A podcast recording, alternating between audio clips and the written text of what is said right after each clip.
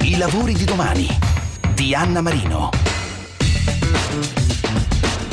Promuovere i modelli legati alla mobilità elettrica fra i ragazzi, un'idea diventata progetto ed accademia aperta che nel corso degli anni si è evoluta fino a portare ad un vero e proprio scambio di esperienze e prospettive attraverso partecipazioni ad eventi, lezioni, interviste, masterclass, ma anche challenge, gare e hackathon che periodicamente si organizzano con gli studenti per sviluppare app, servizi sul mercato o vere e proprie applicazioni industriali. Studenti che provengono da varie facoltà, non solo tecnologiche tecnologiche con i quali vengono condivisi progetti multidisciplinari e che comprendono, oltre all'auto, infrastrutture, sistemi di ricarica, IoT e connettività. Che cos'è? È l'e-Mobility Academy in casa Stellantis, che guarda il mercato e i giovanissimi per tenere in contatto con quelle fasce di futuri lavoratori del domani e di consumatori del domani che detteranno legge per mantenere l'attenzione alta sull'innovazione anche. L'iniziativa è nata nel 2019 e noi, come sempre, sul sito di Radio 24, alla pagina programma dei lavori di domani, vicino al podcast e alla descrizione di questo lavoro, segnaleremo subito app, siti utili e link su cui cliccare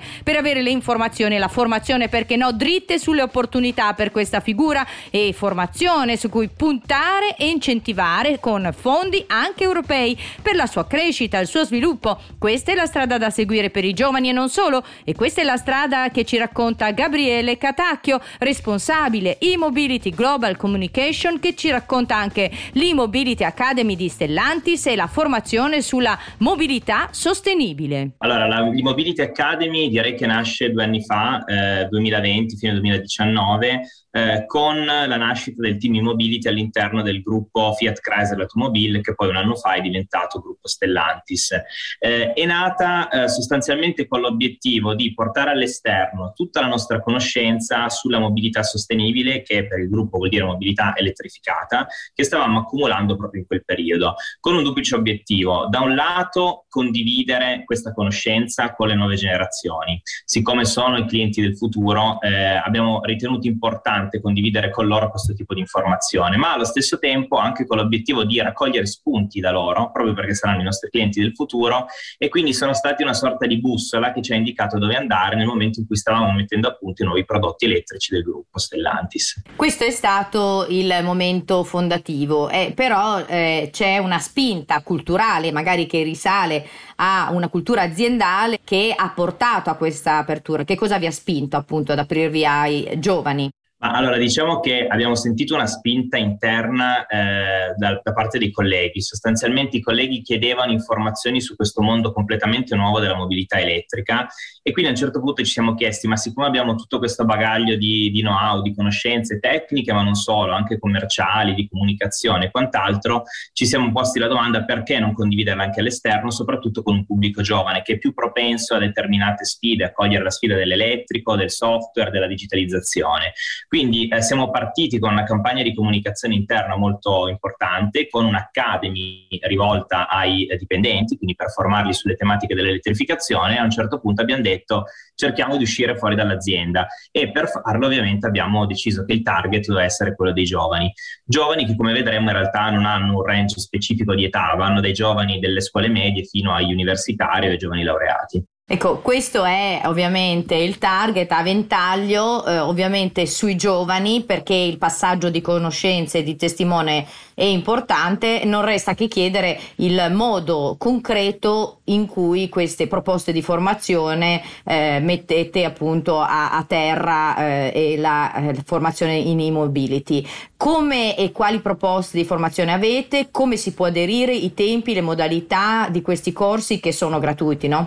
Certo, sì, sì, sì. Allora, sono tre modalità, devo dire che sono anche evolute con l'avvento della, della, pandemia, ahimè. Siamo partiti con un formato che era quello dell'hackathon, parola che va tanto di moda ultimamente, che vuol dire mettere insieme tanti giovani, eh, stimolarli su determinati argomenti, in questo caso la mobilità elettrica, raccontare loro quello che stiamo facendo e lasciare loro il tempo di eh, sviluppare delle idee che poi vengono valutate da degli esperti. Quindi diciamo un momento che può durare una giornata, due, tre ore, ma anche più giorni, dove i giovani vengono esposti ad una serie di informazioni piuttosto corpose da parte nostra e poi dopo hanno la libertà di elaborarle in autonomia proponendoci delle idee. E questo diciamo era il format iniziale che svolgevamo in presenza. Poi con l'avvento della pandemia ci siamo inventati altre due modalità un po' più diciamo adatte alla formazione da remoto, quindi online. Eh, il primo è quello della challenge. La challenge è un hackathon un po' più ristretto eh, che eh, si focalizza su una tematica ben precisa. Quindi anziché parlare in generale di mobilità sostenibile, abbiamo lanciato delle sfide che ad esempio erano relative all'ambito commerciale o più tecnico e eh, richiedevano ai ragazzi di sviluppare delle idee su un topic ben preciso. Eh, il terzo formato, quello se vogliamo più semplice con cui abbiamo colpito eh, diciamo, più, più, persone, più giovani. Eh, se non sbaglio siamo arrivati a oltre 14.000 ragazzi coinvolti con questo tipo di, uh, di modalità, è quello dell'Exio Magistralis o webinar, quindi una lezione diciamo, frontale in cui un esperto del nostro team parla di varie tematiche e poi ovviamente con una parte corposa di domande e risposte alla fine del, eh, diciamo, del webinar eh, assolutamente tutto gratuito. Le modalità di adesione eh, dipendono, eh, sostanzialmente dipendono dalla eh, università o associazione studentesca con la quale ci associamo per realizzare questo tipo di formazione. Quindi noi sui nostri canali social, su quelli dell'università o dell'associazione di ragazzi, eh, piuttosto che anche con comunicati stampa eh, all'occasione, attiviamo questo, questo corso, questo training, questa academy e raccogliamo le adesioni in maniera digitale. E devo dire che la, la partecipazione notevole. La cosa interessante è che spesso sono gli stessi ragazzi a chiederci organizziamo un, una nuova puntata dell'Academy insieme e questo ovviamente fa piacere perché vuol dire che i contenuti e le modalità sono, sono apprezzati. Ecco, così li andate anche a cercare, insomma, questi talenti e queste persone che eh, hanno bisogno di formazione e non sanno dove trovarla, che è poi il, nostro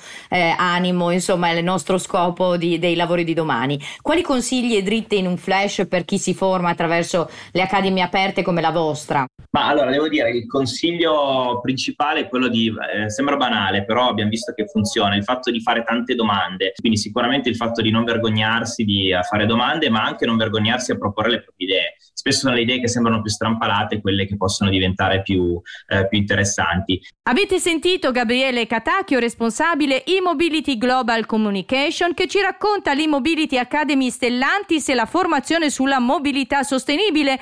Vi ricordiamo che i lavori di domani ogni domenica sono in onda con un'anticipazione in pillole alle 8.10 su Radio 24 e subito dopo in podcast in versione completa, integrale, extra, lo trovate cliccando sempre su radio24.it e sulle principali piattaforme audio.